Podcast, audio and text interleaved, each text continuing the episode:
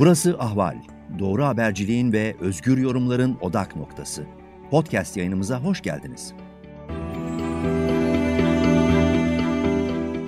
Merhabalar Ahval sıcak takipteyiz ve son ekonomik durumu değerlendireceğiz. Nesrin Nas ile birlikte. Nesrin Hanım hoş geldiniz. Hoş bulduk sevgili Yavuz. Özlemiştim. Evet, tekrar döndük.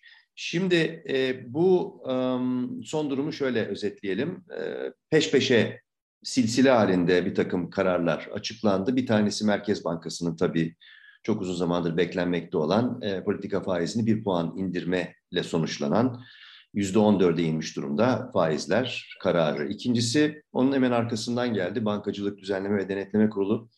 E, Türk lirası cinsinden kullandırılan kredilerin e, başka amaçlarla ya da amacına uygun olmayan şekilde kullanılmasını kontrol edilmekte olduğunu bildirdi. Bir nevi uyarı. Bunu tam olarak belki biraz Türkçe'ye çevirmek gerekecek. Ne anlama geliyor? Ve üçüncüsü de az önce e, Cumhurbaşkanı e, açıklama yaptı. Erdoğan'ın yaptığı açıklamaya göre asgari ücret 4250 TL ve yüzde 50'lik bir artış ifade ediliyor. Onun yanı sıra işverene gelir ve damga vergisi muafiyeti getiriliyor. 450 liralık bir e, bir şekilde muafiyet söz konusu olacak. Şimdi bunları genel olarak değerlendirdiğimizde ortaya çıkan resim e, çok e, kabus gibi bir krizin içerisinde ülke tabii. Bunu e, aklı başında olan herkes görüyor da bu resim bize ne anlatıyor? Yani bunu nasıl yorumlamak lazım ve buradan nasıl bir yol, yol haritası görünüyor Saray Erdoğan açısından? Aslında rasyoneliteden kopmanın yani akıldan uzaklaşmanın çok ağır bir maliyetini e, ödüyoruz Yavuz. Yani bütün bu alınan kararların ekonominin gerçekleriyle, realiteleriyle uzaktan yakından ilgisi yok. Yani bugün Erdoğan'ın e, asgari ücreti açıklarken yaptığı konuşmada da e, yani e, özellikle asgari ücretin işte bir yıl önce 384 dolardı şimdi işte 275 dolara indi gibi eleştiriler karşısında e, işte e, dolarla mı avroyla mı çalışıyorsunuz TL'yi kimseye yedirmeyeceğiz diye bir laf e, söylemesi e, gerçeklikten ne kadar kopuk olduklarını gösteriyor. Yani TL'yi kimseye yedirmeyeceksiniz o zaman TL'nin bütün işlevlerini yok edecek kararları nasıl alıyorsunuz? Hani asgari ücretten önce buraya dokunma, değinmek isterim. Yani faizleri e, işte indiriyorsunuz, siyasi kararla indiriyorsunuz. O faiz indiriminin e, ekonominin gerçekleriyle uzaktan yakından ilgisi var mı? Yok. TL'nin tüm işlevlerini yok ediyorsunuz. Yani TL artık bir değer e, ölçme aracı değil. TL artık bir tasarruf aracı değil, bir yatırım aracı değil. TL artık bir değişim aracı da değil üstüne üstlük. Yani Türkiye'de e, şey üretici toptancıya, toptancı perakendeciye eğer bugün dolar kurundan fixlersek mal veririm diyor. Yani bütün fiyat mekanizmasını da e, kıran bir e, şey var. Yani bir bir uygulama, bir anlayış var. Üstüne üstlük Yavuz dün akşam e, işte Fed'in e, kararlarına bir, bir bakarsak FED ne yaptı? Her ay piyasaya 120 milyar dolar veriyordu. 120 milyar doları önce bir 105 milyar dolara indirdi. Dün de çok katı bir şey yaptı. 30 milyar dolar daha kesti. 75 milyar dolara indirdi. Yani FED artık öyle görünüyor ki Mart ayından itibaren çok ciddi bir ligde sıkılaştırmasına gidecek. Yani bu doların daha e, şey e, dolara ulaşmanın daha da zor olduğu bir dünyaya adım attığımızı gösteriyor. Yani faiz artırımıyla ilgili de şu anda değiştirmedi belki ama işte önümüzdeki yıl e, üç defa, e, 2023'te de yine piyasa koşullarına göre üç defa artıracağını söyledi. Şimdi Fed'in kararından sonra Avrupa'da birçok ülke faiz artırımı yaptı. Yani onların enflasyonlarıyla bizim enflasyonumuz kıyaslanamaz Yavuz. Yani evet. biz bu ay Aralık ayında %9-10 aylık enflasyon bekliyoruz. Yani Ocak ayı enflasyonu %30'larda falan olacak. Bunlar TÜİK rakamlarına göre söylüyorum. Hani TÜİK evet. tabii kalem kalem oynatmazsa. Evet, yani evet. kalem oynatsa da kaça indirebilir? %25'e indirirdi. Ama yani biz Mart'ta 30'u göreceğiz, Nisan'da 40'ı göreceğiz. İşte şeyde Mayıs'ta... Kar topu gibi gidecek yani. Gidecek çünkü şu anda piyasadaki mevcut fiyatlar hala kurun 10-11 lira hatta 9-10 lira olduğu seviyelerdeki fiyatlar. Henüz bu 14'ler 15'ler falan fiyatlara yansımadı. Bir, bir, bir 3 ay gecikmeyle yansıyor onlar fiyatlara. Yani o fiyatlarla karşılaşacağız daha. Evet. Şimdi böyle böyle böyle bir e, şey var. Böyle bir e, hava var. Yani e, bu da bütünüyle siyasi bir karar. Yani Merkez Bankası'nın biz itibarı, itibarı, itibarı derken yani bunu dün Fed'in kararı için söylüyorum. Yani Fed bu kararı aldı, duyurdu. E, piyasalarda, Amerikan piyasasında bir oynama oldu mu? Olmadı. Hmm. Amerikan piyasasında bir panik havası esti mi? Esmedi. Niye esmedi? Çünkü diyor ki Fed durumu görüyor. Enflasyonla mücadele konusunda kararlı. Enflasyon 6.8'e çıkınca, çekirdek enflasyonda 4.9'a çıkınca, üretici fiyatları enflasyonu da ona çıkınca FED yapması gerekeni yapıyor diyor. E, dün de galiba Uğur Gürses yazmış. E, eski evet. Alman Merkez Bankası Başkanı'nın sözünü e, ne atıfta bulunmuş. E, Merkez Alman Merkez Bankası Başkanı diyor ki e, enflasyon e, şeyden tüpten çıkan e, macun gibidir. Yani bir daha içeri sokamazsınız diyor. Tabii. Şimdi bizde öyle. Yani macun çıktı artık. Bir daha içeri sokamayız. Sokamadığımız gibi bütün fiyatlama davranışını, satın alma davranışını, üretim davranışını, her bir şeyi köklü bir biçimde değiştiriyor Yavuz. Evet. Yani beklentileri tamamen bozuyor belirsizliği artırıyor. Belirsizliği sadece enflasyon değil, aynı zamanda enflasyonun başı boş bırakılmış olması. Ee, bu, bu da tamamen bozuyor ve hiçbir şey fiyatlanamaz hale geliyor. Peki. Seninle te- konuşurken söyledim ben, yani riski ben hesaplayabilirim. Sen de hesaplayabilirsin. Şurada şöyle bir risk var. Bu riskleri de bunun üzerine koyarsan buna bir fiyat aşağı yukarı böyle de bir, bir şey. Belirsizliği fiyatlayamazsın. Yani şu anda Türkiye ekonomisi belirsizlik içinde. O nedenle hiç kimse fiyatlamayı yapamıyor. Peki Durum şimdi, bu. E, şimdi ekonomik kriz boyutu ve siyasi kriz boyutu aslında. Bir şey söyleyeyim. Yani evet. dalgalı döviz kuru e, büyük ölçüde bir itibar ve güven oyunudur. Merkez Bankası bunu kaybetmiştir. Bu oyunu kaybetti Merkez Bankası. Oyun bitti yani. Merkez Oyun bitti. Şimdi çok şey cılız müdahaleler talepte bulunuyor değil mi Yavuz? Cılız müdahaleler. Yani hiç yapma. Yani bu, bu müdahaleyi hiç yapma. En azından birilerine biraz daha e, birkaç kuruş aşağıdan e, döviz alma imkanını verme. Yani geçmişte bilirsin sen de 2014'te Rusya e, 300 evet. milyar dolar rezervi vardı. 90 milyar dolar sattı hiçbir şey olmadı. Sonunda faiz arttırdı. Evet.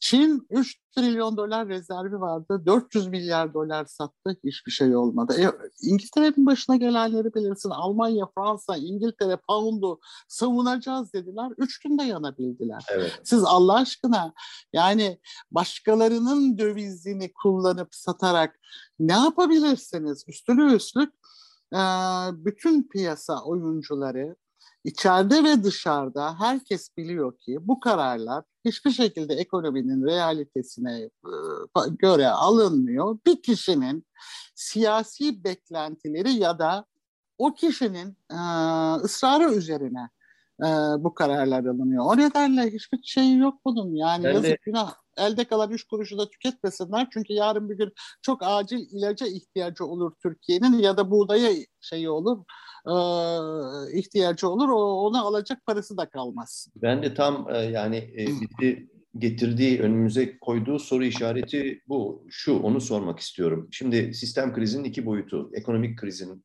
içinde derinliklerine doğru serbest düşüş halinde bir kabus gibi gidiyor.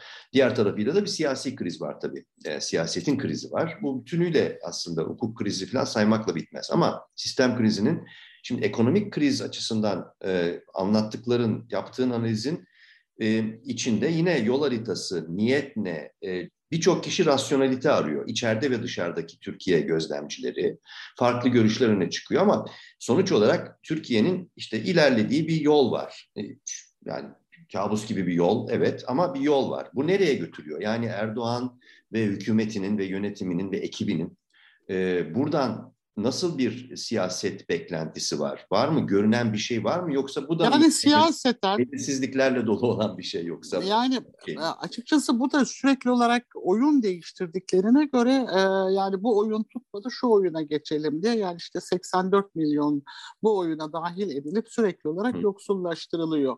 Yani e, şöyle düşünüyorum ben Erdoğan e, şimdiye kadar bütün krizleri e, ileri bir tarihe erteleyerek yönetmeyi tercih etti. Hı. Ve o arada bir krizi bir başka krizle e, üzerini örterek e, krizleri e, görünmez hale getirme ya da krizleri e, nasıl söyleyeyim yani, yani zaman e, ve fırsat üretme amacı olarak seçilemez yani Hı. içinden ayıklanamaz hale getirmeye çalıştı. Şimdi e, bunu hep ekonomi alanında bunu yaptı. Yani şeyde yaptı işte 2008'de yaptı.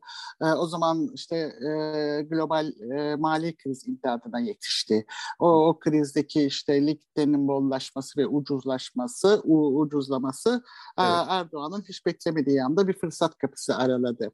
2018'de şey uyguluyordu. Çok ciddi bir işte istikrar daha doğrusu sıkı para politikası uygulama yoluna geçmişti.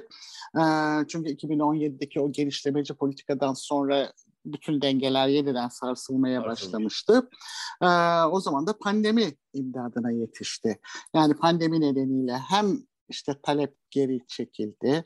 E, hem e, yine ligde bollaştı. E, bu da Erdoğan'ın bir şekilde imdadına yetişti. Zaten aldığı önlemler de pandemide diğer ülkelerden farklı olarak hep kredi ayaklı oldu dikkat edersen. Evet. E, ve yine iç talebe dayalı ve inşaata dayalı büyüme e, şeyine e, gazına e, yüklenmeye başladı. E, ama bütün bunlara rağmen e, 2019 e, yerel seçimleri kaybetti. Evet. E, Erdoğan yani ben böyle düşünüyorum. Yani Erdoğan 2019 yerel seçimleri kaybetmesini o 2018'deki sıkı para politikasına bağlıyor diye düşünüyorum. E, yani o nedenle bir daha sıkı para politikası falan uygulamak istemiyor. Yani evet sürekli olarak o büyüme e, şey e, hedefli e, ve işte şu kadar büyüdük çift rakam. Bu büyümenin fakirleştirici büyüme olması, yoksullaştırıcı büyüme olması, gelir dağılımını daha da bozması evet. e, hiç umurunda değil. İhracatın da öyle. Şu kadar işte mesela e, geçtiğimiz ay e, ciddi bir cari işlemler fazlası verdik. Ciddi bir cari işlemler fazlasına rağmen kurtulamıyor yani. E, ama o, o onun umurunda değil. Yani o, o şöyle düşünüyor. Yani şu kadar döviz girişi oldu ihracattan. Oysa bütün bu aldığı önlemler rağmen işte ihracatta topu topu yaratacağı şey 10-15 milyar dolarlık ilave bir şeydir. Krizi ee, yani satın aldığını düşünüyor mu Özel Sencan'ın tespiti? Yani ee, böyle bir düşüncesi var mı? Ya da böyle bir olgu var mı orta yerde? Yani şu aşamada araştırmalar seçmenin henüz bu konuda e, bunu satın aldığını göstermiyor. Ama yani işte bu o, asgari ücret sonrasında e, ben şöyle söylüyorum birkaç haftalık rahatlama e, yani belki biraz insanlarda ha ya bak işte Erdoğan e, gene de bizim sesimizi duyuyor dedirtebilir mi? E, o yüksek enflasyonla karşılaşana kadar dedirtebilir. Hı hı. E, ama e, Türkiye'de ekmek kuyrukları gündemden e, çıkmayacaktır, ortadan kalkmayacaktır maalesef. Çünkü yeterli e, üretim yok e, yani ticaret fiyatlama yapılamadığı için ticaret sektörü uğradı. Ticaret sektörü uğrayınca üretim sektörü uğradı. E kaldı ki bizim üretimimiz ithalata bağımlı. E, Yavuz. Yani yüzde 73-74 aramalı ve e, enerji ithal ediyoruz. Yüzde 11-12 oranında yatırım malı, sermaye malı e, ithal ediyoruz. Yani üretimi de bunlarla yapıyoruz, ihracatı da bunlarla yapıyoruz. Yani kur evet. arttıkça ihracatın maliyeti de artıyor. Yani hem maliyeti artıyor, ihracatın yani sürekli olarak işçilerin üzerine biniyorsunuz. Tamam onların sırtına e, bütün maliyeti yüklüyorsunuz ama öbür taraftan e, tedarik etme gibi bir probleminiz de çıkıyor. E, yani şimdi e, sizden mal satın alan neyi bekler? Fiyat garantisi ister, kalite garantisi ister, tedarik garantisi ister. Yani bütün bunları giderek karşılayamaz hale düşüyor. O nedenle ben kısa e, yani Erdoğan bütün yaptığı şey biraz önce sen de söyledin zamana bırakarak evet, zamanın kendi lehine işleyeceğini düşünüyor. Zaman Tabii bu arada yaratır düşüncesinde. Evet, düşüncesinde. Tabii bu arada yoksulluk da çok işlevselleştirilmiş durumda. E, o nedenle o, o yoksulları bir şekilde kafalarını su üstünde tutacak bir takım imkanlar sunarak e, kısa süreli bir e, nefes alma imkanı yarat yaptığı anda ve bunu hissettiği anda e, ben seçime gireceğini düşünüyorum. Yani, yani bu yine de bir, e, bir erken seçim e, erken ihtimali... baskın baskın olma ihtimali bana daha yüksek görünüyor. görünüyor. Yani bana daha yüksek görünüyor. Yani bunu şeyde de yapmıştı. Yani e, işte 24 Haziran seçimleri baskın seçim. iki ay sonra seçim yaptı. Aynı şey yine söz konusu olabilir. Ha, yani olabilir. Kısa süreli bir nefes alma dönemi yaratabilirse e, hemen o aralıkta seçim yapabilir ve ittifak da kendi arasında daha tam böyle bir mutabakatı sağlamamışken, o güven ilişkisini kuramamışken hem kendi aralarında birbirlerine olan güveni hem de toplumla olan güven ilişkisini kuramamışken orada biriken işte yüzde 18-20 arasındaki kararsızları e, bir şekilde bu tarafa tekrar e, getirebilirim diye e, düşünüyor olabilir. Ha bunu yapamazsa şunu yapacaktır. Ee, ekonomik krizi artık bir başka ekonomik krizle e, değiştiremeyeceği için e, çok ciddi bir siyasi krize dönüştürecektir. Bunun da altyapısını hazırlıyorlar. Yani altyapısını hazırlıyorlar derken mesela ekonomiyle ilgili konuşmanın, ekonomiyi eleştirmenin, ekonomik kararları e, e, eleştirmenin bir milli güvenlik e, sorunu olarak kabul edildiğini Milli Güvenlik Kurulu kararına ne yaptılar? Dert çektiler değil mi? Ee, yani şimdi ekonomi bir güvenlik meselesi olarak tanımlandığında ekonomik ile ilgili her sözü fakirleşme, yoksullaşma, kur, işte bilmem benim şu anda söylediğim her şeyi kriminalize edebilirler. Ee, dış düşman yeterince dış düşman olmadığına göre artık çünkü Avrupa Birliği de bıraktı yani ne haliniz varsa görün biz dondurduk Kesinlikle. dedi. Son kararlar öyle. Evet. evet dondurduk biz seninle ilişkimizi dondurduk siz ne haliniz varsa görün dedi. Ee, Böyle bir ikinci senaryo iç, da var. Evet iç düşmana ihtiyacı var. ve iç düşmanlar da bu konuda ülke yoksullaşıyor diyenler olacak. İşte evet. bu politikalar rasyonel değil diyenler olacak. Ee, yani böyle bir senaryo da var. Bir başka senaryo da şu. Yani bu da aklıma geliyor. Gelmiyor değil doğrusu. Ee, acaba diyorum döviz borçlusu şirketlerin e, bankaların üzerine yıkılacağını öngörerek yani rakamlara hakimler ellerinde bütün bu rakamlar e, bir şekilde e, döviz şeyini e, borçlarını e, kamu bankaları e, Merkez Bankası ve hazineye mi e, aktarıyorlar. E, ve böylece hem o şirketleri kurtaracaklar hem de bankacılık kesiminin e, bundan işte şey e, perform etmeyen e, kredilerinin büyümesini engelleyecekler ki o da şu anda yüzde yirmilere falan gelmiş durumda. Bunun siyasi yol haritası ile ilgisine bu üçüncü anlattığım. E, yani o, bu anlattığım şey şu, iflasları önlemiş olacaklar. Hmm. Büyük ölçüde iflasları önlemiş olacaklar. Daha çok büyük şirketlerin, e, döviz borçlusu olan şirketlerin iflaslarını önlemiş olacaklar. Hı. Ama buna çok ihtimal vermiyorum doğruyu söylemek Peki. gerekirse. Yani bir senaryo olarak bu da e, aklımın bir köşesinde duruyor. Yani çünkü her bu kadar sorumsuzca faiz indirmeyi e, açıkçası açıklayamıyorum. Yani e, enflasyonu da bu kadar başıboş bırakmayı da anlayamıyorum. Bir de üstüne altta tezler yazıyorlar. Yani e, işte faiz, düşük faiz işte şey e, bir süre sonra ihracatı arttırır, üretimi arttırır, işte ihracatı arttırır, yatırımları arttırır, e, istihdamı arttırır falan diye. Yavuz biliyor musun? Böyle bir model var aslında. Evet. Yani ha, böyle bir model var. Nerede var böyle bir model? Böyle bir model e, Merkez Bankası'nın enflasyon katı enflasyon hedefinin olduğu, itibarlı olduğu, parasının son derece itibarlı olduğu ve e,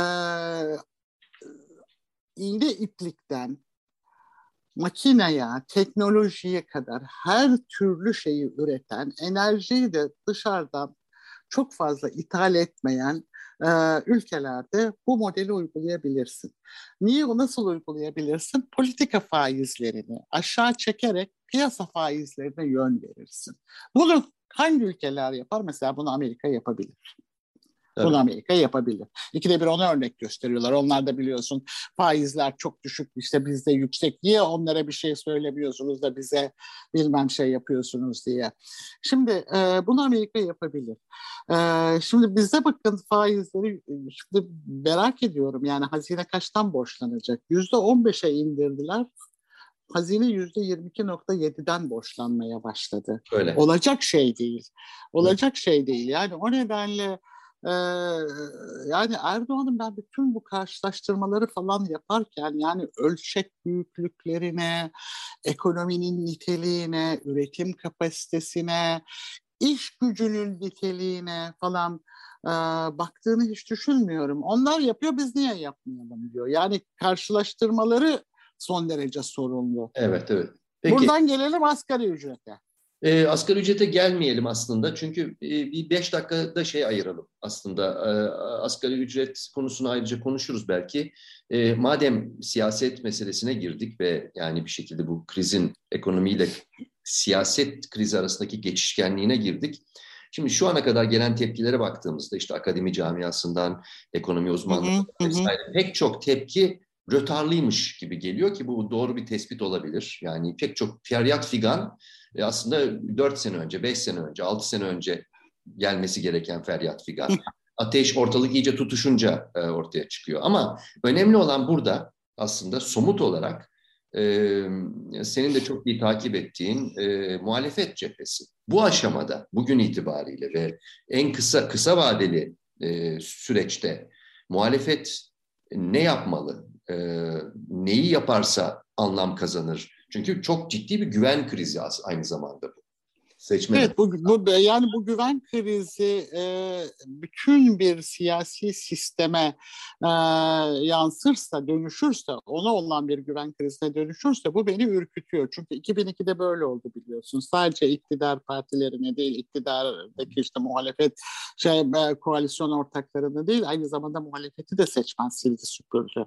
Evet. E, şimdi yüzde seksen falan da temizlik 2002'de. Tabii şu şu anda durum daha da tehlikeli çünkü o zaman e, işte e, seçimler e, öyle ya da böyle bir şekilde daha şey daha demokratik seçimlere uygun bir şekilde yapılabiliyordu. İktidara sıkı sıkı dişiyle tırnağıyla yapışmış partiler yoktu. İktidardan yenildiklerini kabul edip efendice Ayrılır. çekile ayrılabiliyorlardı e, ve e, alternatif siyasi partiler vardı.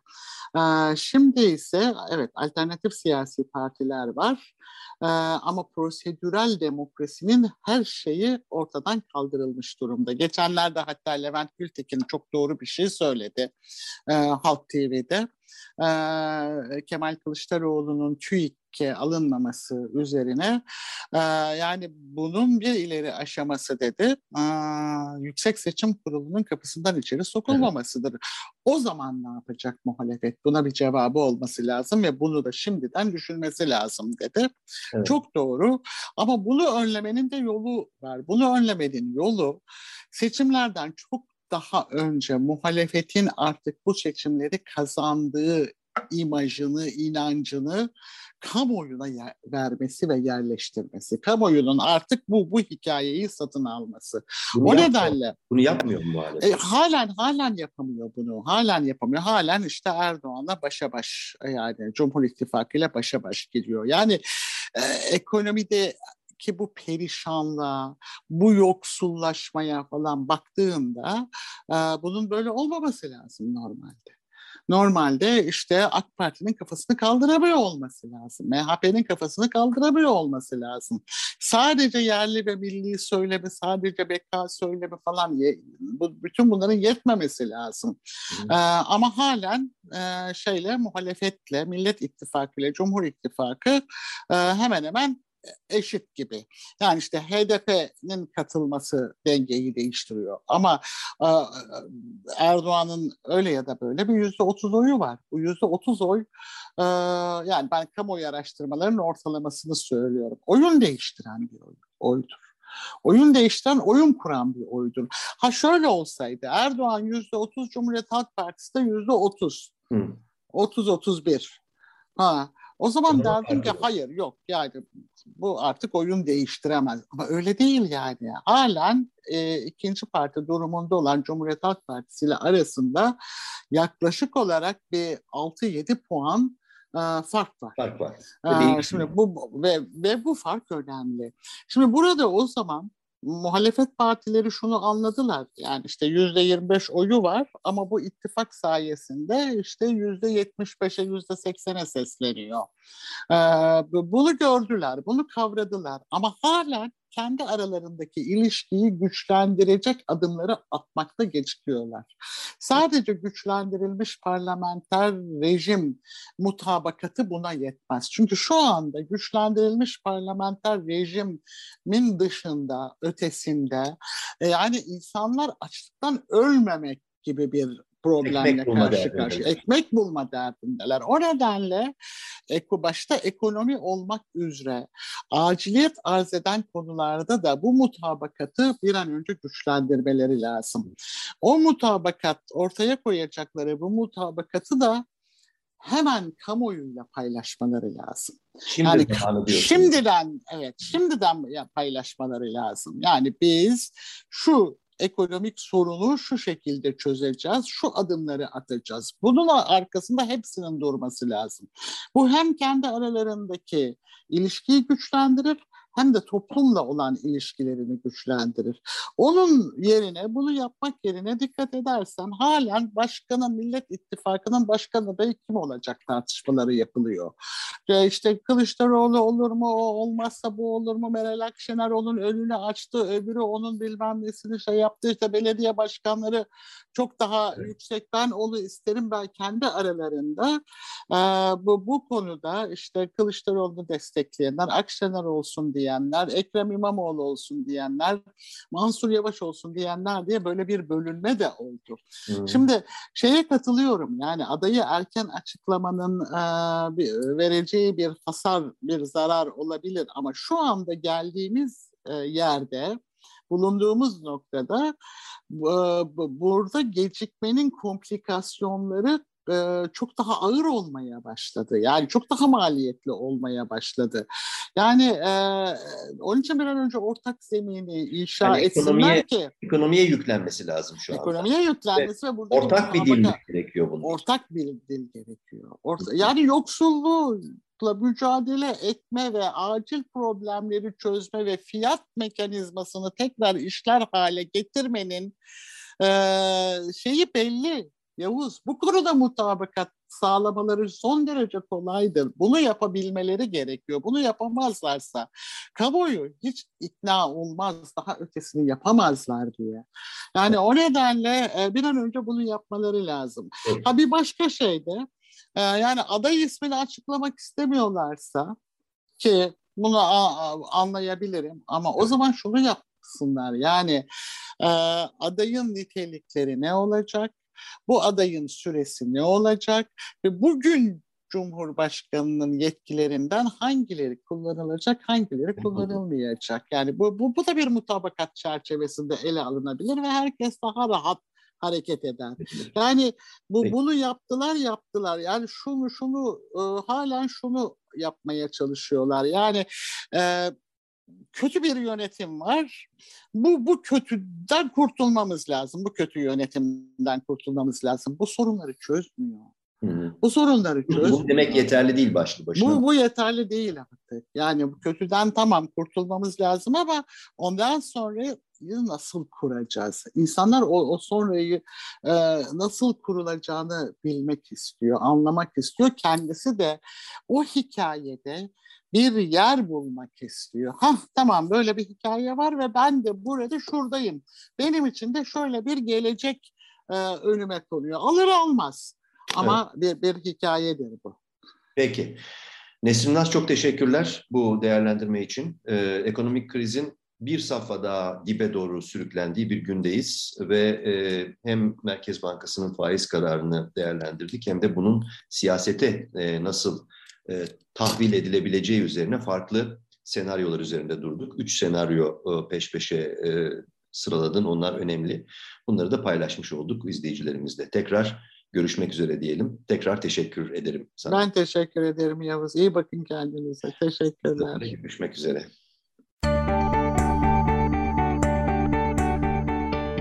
Ahval podcastlerini tüm mobil telefonlarda Spotify, SoundCloud ve Spreaker üzerinden dinleyebilirsiniz.